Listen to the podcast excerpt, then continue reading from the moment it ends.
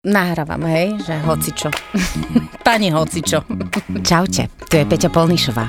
Viete, čo mám v mobile? To je tajomstvo. Chcem vás pozvať na super film o tajomstvách, ktoré skrývame v našich mobiloch. Volá sa Známy neznámy a príde do kín v auguste. A verte mi, že sa tam udeje naozaj všeličo. Tak chcete vedieť, čo mám vo svojom mobile? Príďte sa pozrieť na Známy neznámy. Už od 5. augusta vo všetkých kinách. I'm still alive.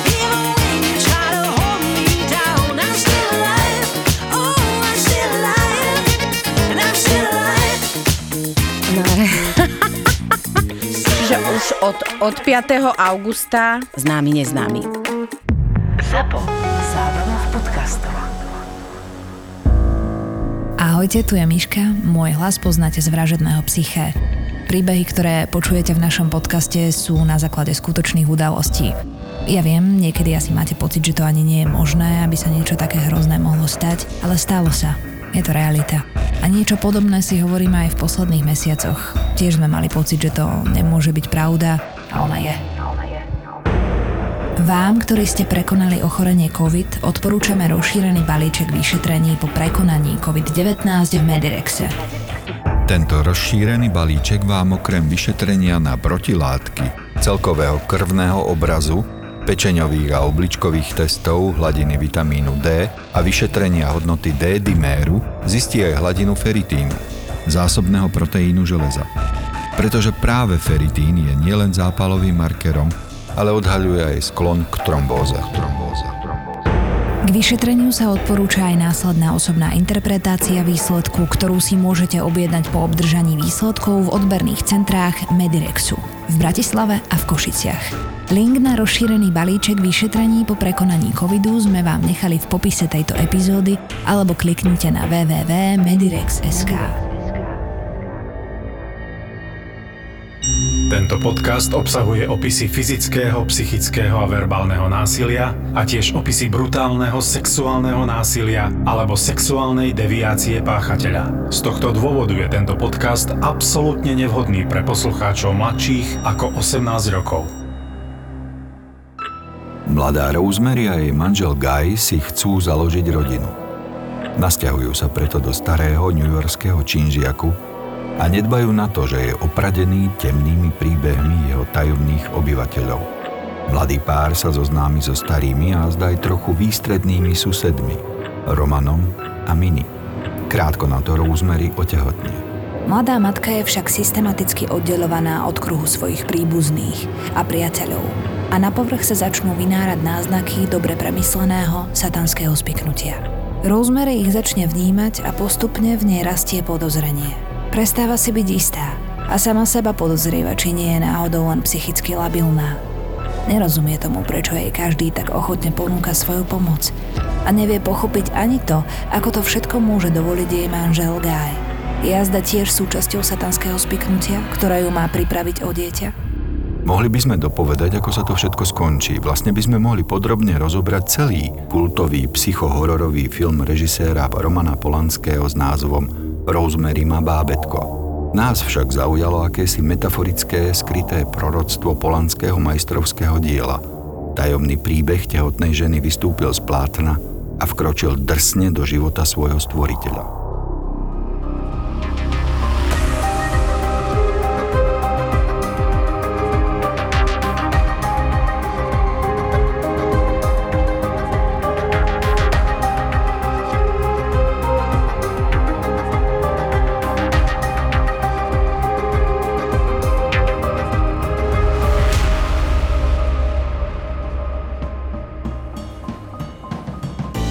Sharon Tate bola na konci 60. rokov to, čomu hovoríme superstar.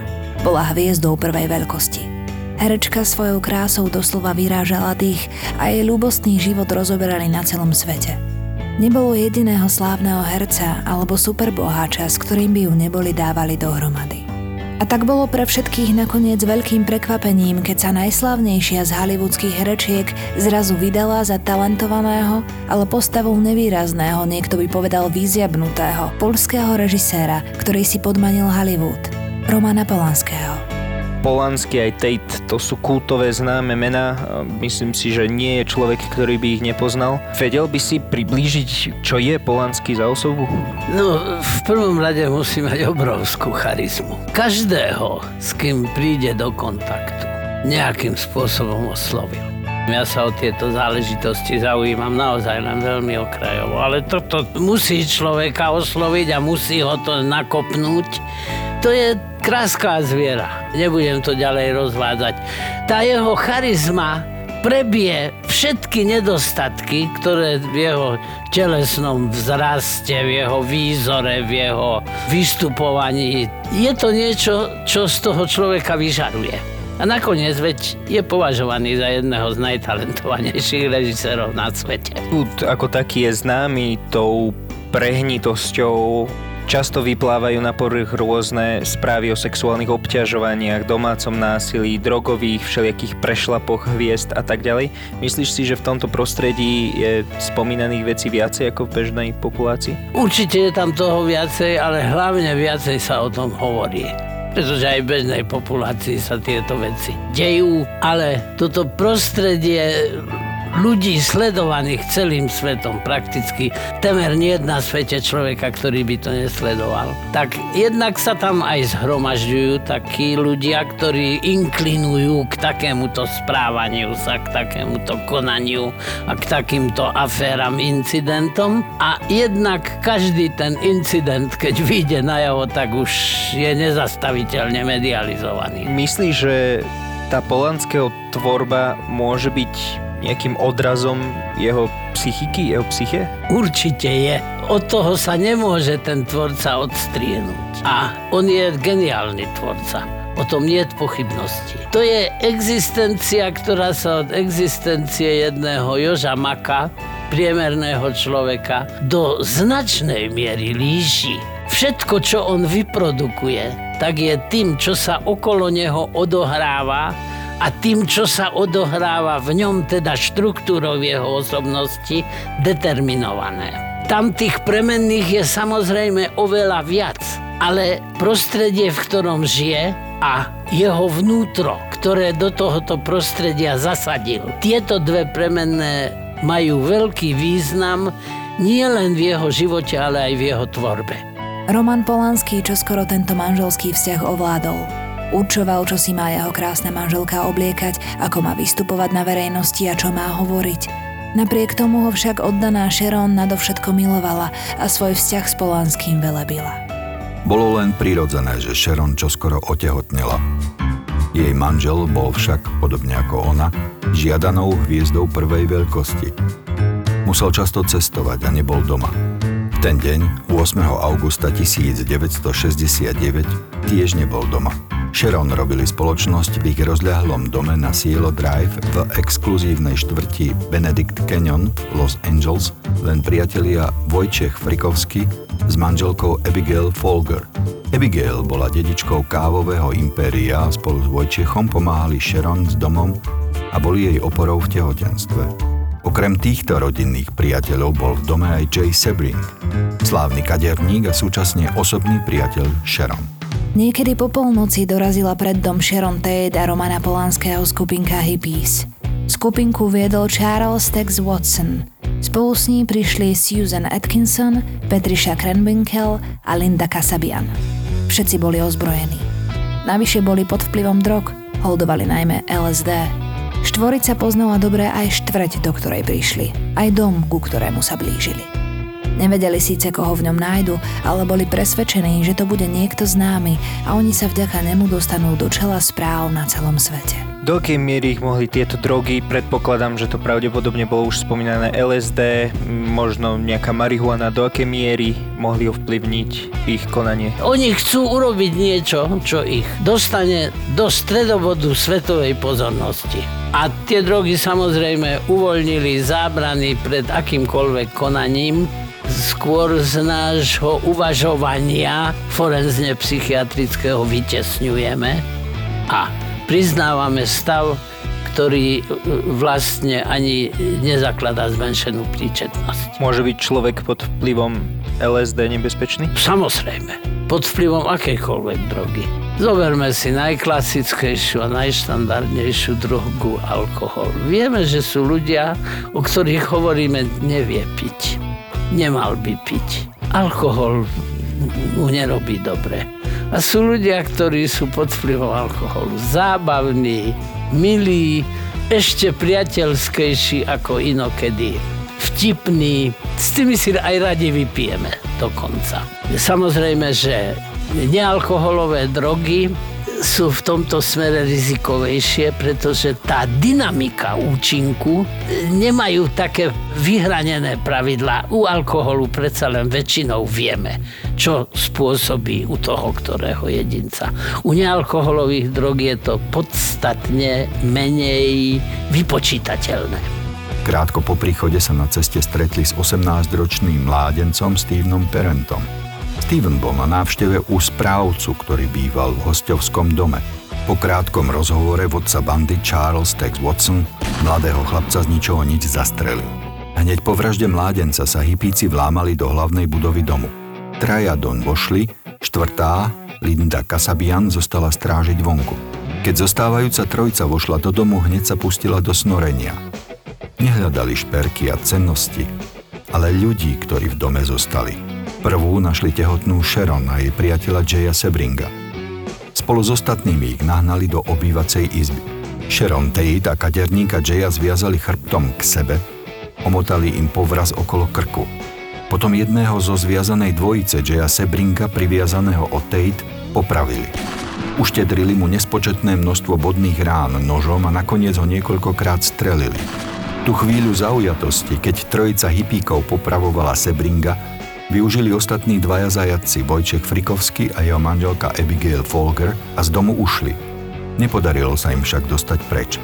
Napriek obrovskému a zúfalému nasadeniu zachrániť si holý život ich dvaja z troch rozbesnených hippíkov dobehli. Susan Cranwinkle a vodca bandy Charles Tex Watson dvojicu na úteku zastrelili a potom ešte na zemi dobodali. Vojčecha Frikovského bodli viac ako 50 krát. Strelili do ňoho dve guľky tom čase Sharon Tate, ktorá bola v 8. mesiaci tehotenstva, sedela na zemi v obývačke priviezaná o svojho mŕtvého kamaráta. Keď sa zakrvavení útočníci vrátili po masakri vonku na záhrade späť do domu, zamierili do obývačky. Sharon videla, akí boli zakrvavení. Videla nôž, aj pištol. Ukázala na svoje brucho a začala ich prosiť, aby ju ušetrili. Že čaká dieťa, že už onedlho bude rodiť. Zavraždili ju 16 bodnými a sečnými ranami. Nevyhli sa ani plodu, ktorý v sebe nosila. Kým odišli z domu, krvou mŕtvej Sharon Tate napísali na vchodové dvere veľkými písmenami slovo pig, prasa. Všetkým štyrom hypisáckým vrahom sa podarilo z domu, v ktorom vraždili, ujsť. Tá poprava toho prvého mladíka, tá ako keby niečo zlomila tej štvorici. To je ako keď páchateľ e, zavraždí obeď, s ktorou sa predtým pohádal, 27 alebo 45 bodnými ranami, že ten samotný akt vraždenia a súvislosti, ktoré prežíva ten páchateľ, notabene keď sú tam štyria, tak potenciujú jeden druhého a potenciuje sa vo mne ten narastajúci afekt, ktorý sa môže až do psychopatologických rozmerov narásť a to brutálne, agresívne, devastujúce konanie, to už sa nedá zastaviť. Ešte poviem zase takú svoju forenzne psychiatrickú odbočku,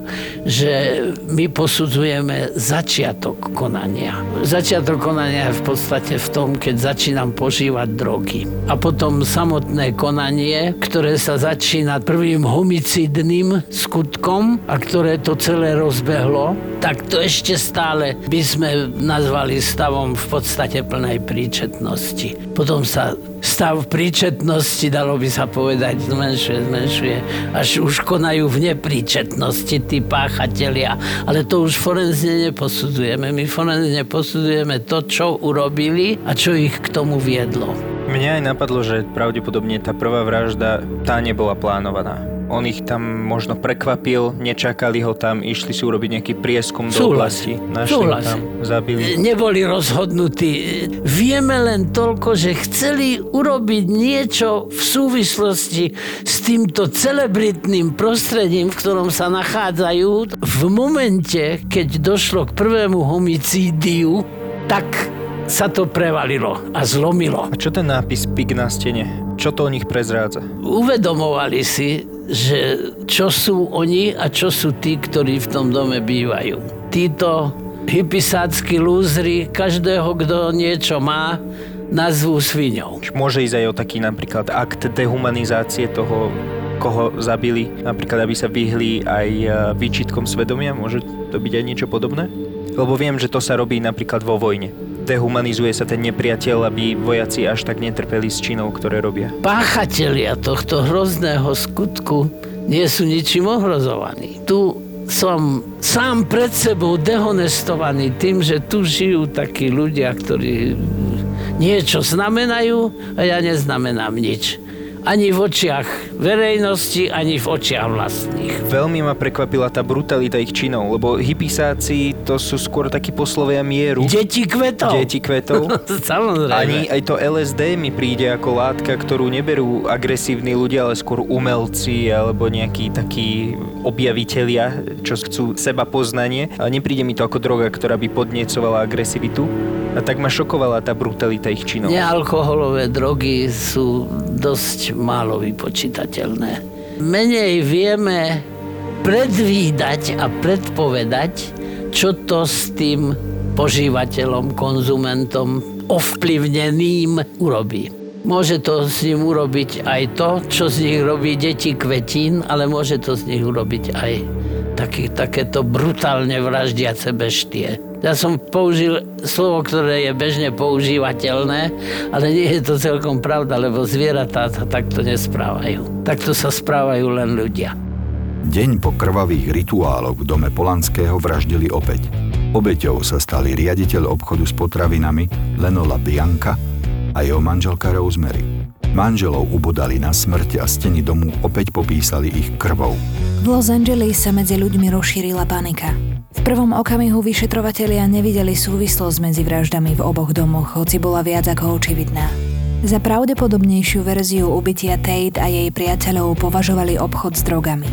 Podľahli rozšírenému názoru, že v Hollywoode nie je ani jedna filmová celebrita, ktorá by si ich nekupovala. Až v októbri 1969, tri mesiace po vraždách, došlo k zvratu vo vyšetrovaní. Pri obrovskom záťahu rozbila polícia gang okolo vodcu Charlesa Mansona.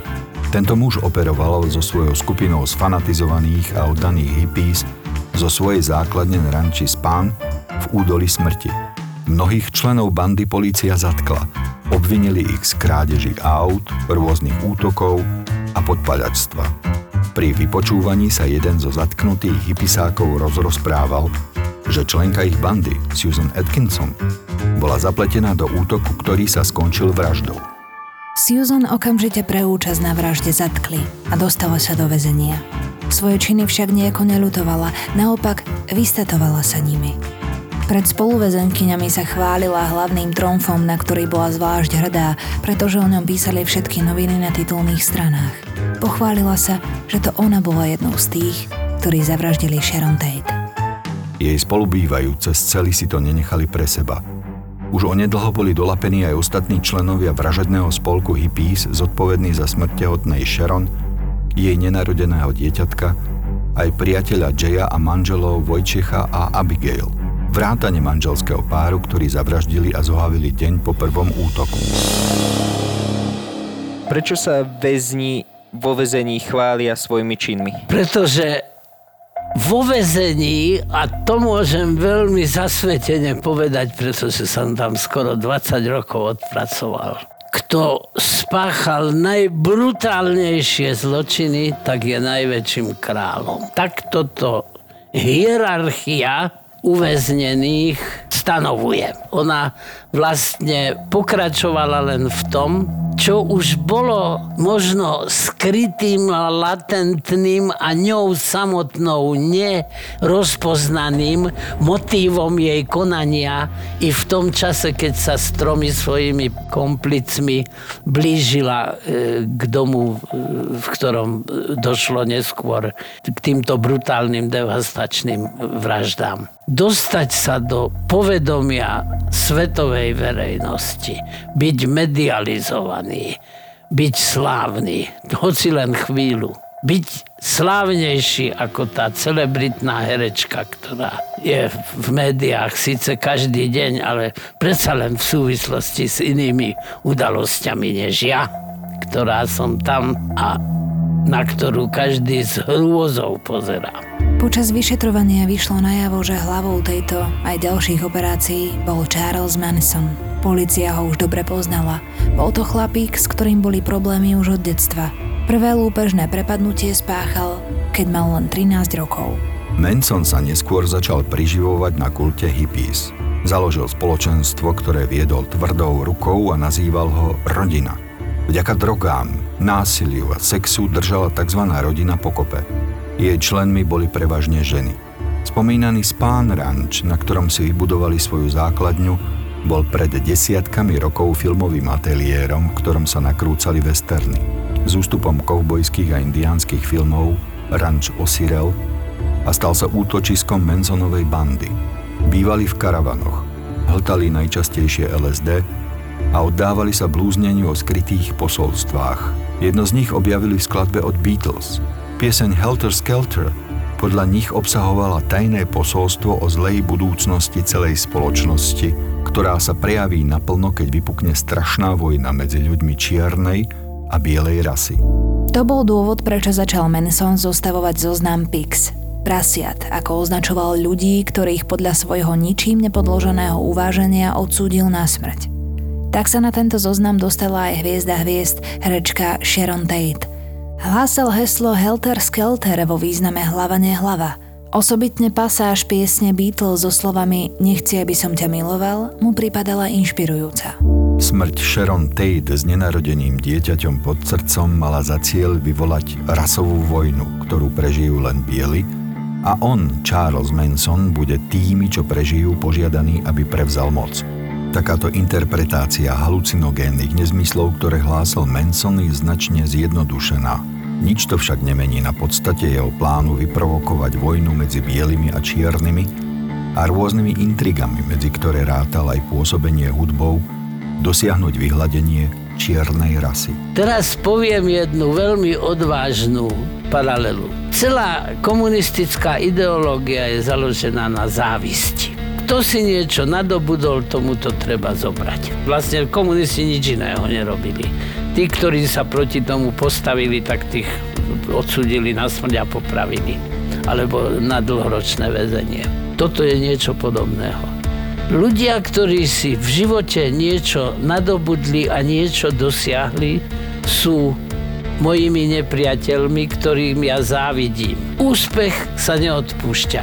Všimnime si, že ľudia, ktorí sú v nešťastí, ktorých postihlo tornádo na Južnej Morave alebo v Nemecku tie strašné záplavy, tí ľudia okamžite dostanú pomocnú ruku od iných ľudí, pretože keď je niekomu zle, tak ja som ochotný a schopný urobiť tie najlepšie veci, aké sa na svete urobiť dajú. Nedaj, Pane Bože, aby niekto vedľa mňa bol úspešnejší. Úspech si nemohol dosiahnuť legálnym, sociálne priateľným spôsobom. Ako to zapadalo tá snaha o likvidáciu čiernej rasy, to mohla byť taká prikrývka toho všetkého. Ale základná motivácia bola likvidovať úspešných fakt, že videl rôzne skryté symboly, rôznu skrytú symboliku napríklad v tej pesničke, Myslíš si, že to vychádza z eh, toho že brali takéto halucinogény, alebo to môže vychádzať napríklad z nejakej psychickej poruchy? Boli to len halucinogény, alebo to boli aj iné drogy. Viem, že tam bolo konope. V každom prípade deti kvetov sú odvodené od halucinogénov, od, konkrétne od lysergamidu. Ale lysergamid je droga, ktorá spôsobuje stavy veľmi podobné schizofrénnym atakám. Rozprával som sa s ľuďmi, ktorí sa zúčastnili experimentovania s experimentálnymi psychózami experimentálne psychózy boli aj v našom štáte, teda v Československu, používané jeden čas, potom sa od toho upustilo. Niektorí, ktorí boli toho experimentu účastní, tak sa prepadli do takých psychotických stavov, z ktorých bolo veľmi ťažké, alebo sa dokonca nepodarilo ich z, z nich dostať a prepukla u takého človeka schizofrénia. Ale v každom prípade nie je to droga, ktorá by vyslovene spôsobovala šťastie a lásku a kvetiny. Je to droga, ktorá je dosť nevyspytateľná a aj tie experimentálne psychózy sú popísané, čítal som knihu dokonca o tom a nie je to také jednoznačné. A celý ten mechanizmus a tá dynamika toho vzťahu medzi bossom a tou jeho rodinou a medzi jednotlivými členmi tejto komunity bola komplikovanejšia, než sme schopní v tomto jednom podcaste to popísať. Nedá sa nič robiť, musíme sa uchýliť k jednodušeniu. A myslíš si, že práve to vnímanie tej skrytej symboliky, tých rôznych posolstiev v pesničke? Mohlo to byť navodené práve touto psychotikogénne pôsobiacou drogou. A tí ďalší členovia tejto sekty, tejto rodiny, myslíš, že keď brali tieto drogy, boli potom sugestibilnejší. No, v každom prípade oni boli touto silnou, negatívnou, sociálnom cítení absolútne zvrátenou osobnosťou. To bol jeden ťažký psychopat, ale on duševne chorý nebol. To bol jeden ťažký psychopat. Psychotické stavy si isto užívaním drog spôsoboval. Tam boli psychotické epizódy asi pravdepodobne u väčšiny z nich sa vyskytovali. Ale v každom prípade on ich úplne ovládal. A tu ich sugestibilitu násobil práve tým, že im podával drogy. 1. decembra 1969 boli všetci členovia gangu, ktorí vraždili, zadržaní. Pred súd sa postavil aj Charles Manson. Keď vystupoval pred sudcom a porotou, mal rozpažené ruky, skrížené nohy a zvesenú hlavu. Snažil sa vlastným telom napodobniť obraz ukrižovaného Ježiša Krista. Vo svojej obhajobe vyhlásil – pokiaľ je potrebné násilie a strach, aby sa tejto dolárovej spoločnosti otvorili oči, zosobnením tohto strachu môže byť meno Charles Manson. Všetci účastníci vražedného komanda vrátane Mansona boli odsúdení na trest smrti. K jeho vykonaniu však nakoniec nedošlo. Rozsudok bol zmenený na doživotie. Charles Manson začal vo väzení vyznávať nacistickú a rasistickú ideológiu. Na čelo si nechal vytetovať hákový kríž – Dovedna 12 krát súd zamietol Mansonovú žiadosť o predčasné prepustenie. Spolu s ním zamietol aj žiadosti ostatných štyroch členov, ktorí vraždili v dome Romana Polanského a jeho manželky Tate a v dome manželov Labianka. Všetci sú zatiaľ vo vezení na doživotie. Ako súdny psychiatr môžem len toľko povedať, že nepriznávame samozrejme nepríčetnosť. Právne je to komplikovanejšie formulované, že teda aj keď nepríčetnosť, tak si ju privodil hoci z nedbalosti sám požitím návykovej látky, omamnej, psychotropnej, psychiku ovplyvňujúcej látky. Ktokoľvek, čokoľvek takéto niečo urobí v drogovom opojení, keď nie je duševne chorý, je za svoje činy zodpovedný. Tá dynamika vývoja jeho osobnosti by som povedal, že je štandardná. Bol to jeden ťažký psychopat, pre ktorého úspešný človek bol životným nepriateľom, ktorého treba odstrániť. Ako to tam povedal táto dolárová spoločnosť. Spoločnosť, v ktorej sa vyznávajú aj určité materiálne hodnoty. Ja isto nepatrím medzi ľudí, ktorí by materiálne hodnoty kládli na prvé miesto v rebríčku hodnot. Ale materiálne hodnoty sú určitým zosobnením celoživotného úsilia každého jedného človeka. A je to také kontroverzné trošku, pretože prácou sa nejaké veľké bohatstvo získať samozrejme nedá. Ešte raz zdôrazňujem, môžem si vydobiť určité postavenie celkom poctivo a naozaj usilovnou, úmornou prácou. Keď k tomu pridáme určité mravné hodnoty, tak dostaneme komplexného, kvalitného jedinca. Toto by malo byť cieľom našich životných snažení a usilovaní. Cieľom životných snažení a usilovaní jedincov mensnovho typu je likvidácia úspešných pomocou ktorej sa ja dostanem do určitého postavenia bez toho, aby som musel vyvinúť jedno také materiálne úsilie. Rôzni vykladači dejín a okultisti načrtli, že vo fenomenálnom psychohorore Rosemary má dieťatko Roman Polanský načrtol nevedomky budúci osud seba, svojej manželky aj dieťaťa, ktoré sa nikdy nenarodilo. Každá zo scén podfarbených psychickým sadizmom báž hororom im pripomínala súvislosti filmu a neskoršej vraždy manželky Romana Polanského – v roku 2019 nakrútil nemenej talentovaný skvelý režisér Quentin Tarantino film Vtedy v Hollywoode. Celá dejová línia tohto pozorúhodného filmu vychádza z príbehu manželského páru Sharon Tate a Romana Polanského a začína sa len pár dní pred osudnou nocou. Ukazuje ranč s hippíkmi, dom Polanských v susedstve hlavných hrdinov, ktorých stvárnili Brad Pitt a Leonardo DiCaprio. Je ťažké hádať, ak sme len normálni diváci a nie fundovaní intelektuálni kritici, či to bola zlosť, irónia alebo vyšší etos, ktorý viedol režiséra Tarantína, aby nakoniec film zakončil vo veľkom hollywoodskom štýle. Leonardo DiCaprio stojí s plameňometom na brehu bazéna svojej rozľahlej vily a chrli oheň na jedného z hypisákov vo vode, ktorí prišli vyvraždiť jeho dom. A rovnako neohrozne si počína Brad Pitt so svojím bojovým pitbull teriérom. Na konci tohto filmu zomierajú hypisáci spolu so svojimi vražednými úmyslami a samotnej Sharon Tate a nie je hosťom v Polanského dome sa nič nestane. Ako by sa skvelý Tarantino nevedel zmieriť s tým, že takto sa to v skutočnosti nestalo. Plne Tarantina chápem. Nevie sa zmieriť s tým, čo sa stalo. Lebo to, to čo sa stalo, je niečo hrozné. Veriaci ľudia toto majú oveľa ľahšie. Veria, že raz sa to tam všetko usporiada tak, ako by to malo byť. My čo veríme, že dialektické zákony sú objektívne a platia bez ohľadu na to, či si my to prajeme alebo nie, tak sme náchylní o tom trošku pochybovať. Lebo ono dialektické zákony skutočne objektívne platia. To nevymysleli ľudia, to nevymyslel ani Herakleitos, ani Marx. A keďže existujú, tak musíme vedieť, že nikdy to nebude medzi ľuďmi tak usporiadané, ako by sa nám to páčilo, že takto by to malo byť. Nikdy.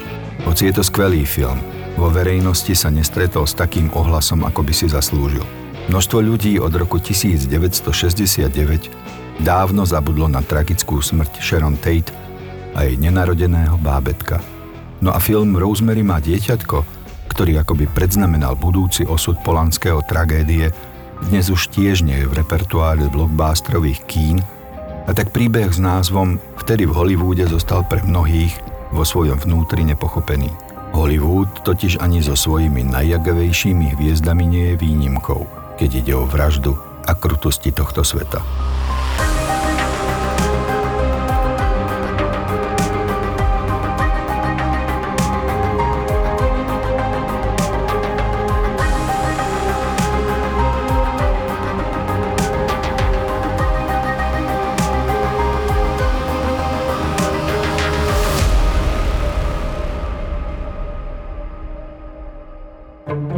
Aj ženy, ktoré okolo seba vnímam, už začína sa veľa báb rozvádzať. A je to v niečom desivé, ale oni sú šťastné. Počuj, oni prídu také sú zrazu, majú hrozne veľa plánov. Keď si chlap okolo 40 kúpi motorku a nájde si mladú milenku, je to vraj kríza stredného veku. Ženy k tomu nepotrebujú ani motorku, ani milenca a ešte tomu aj hovoria úplne inak. Svetlo uprostred tunela. Ty si to zistila až teraz? Áno, áno, je to pre mňa úplná novinka, vy ste moja prvá babská partička. Nie sme tie zasterové typy už. Je to úžasné, je to božské, je to... Je to mňam. Nový podcast z produkcie ZAPO. Svetlo uprostred tunela. Ja neviem. Ja sa teraz vlastne to bojím až vysloviť, ale a to je možno môj problém. To nehovorím, že je problém môjho muža, ale ja mám pocit, že odkedy mám rodinu, tak môj život je prispôsobovanie sa. Svetlo uprostred tunela. Podcast o tom, že ženy v strednom veku nemajú čas riešiť somariny. Ale vieš, čo musím ti povedať? Je to taká váha, ktorá mala vážiť aj také, že podiel tuku a vody a, a neviem čoho. A ja som zistila, že mňa to len stresuje tieto informácie. A ešte mi to tam ukázalo aj počasie a zaželalo pekný deň. Tak ja neviem, že či akože mi to chcelo povedať, že Si je pekne, choď vonku. behať. Si to stále čo? vonku bude pekne. Áno, áno, ne, choď behať, prosím ťa. Luisa a Dáša v novom podcaste Svetlo uprostred tunela. Keď si predstavím sama seba starú, tak sa vidím tučná. A Fakt? vidím sa sama. Tučná? Mhm, sama a tučná. Ešte aj mačku si zoberal, Vieš čo, nie, akože, Alebo ale ja neviem. šťastná. To je to. Ja, ja, to nehovorím, ja to nehovorím ako sťažovačka. Zapo. Zábrná v podcastovách.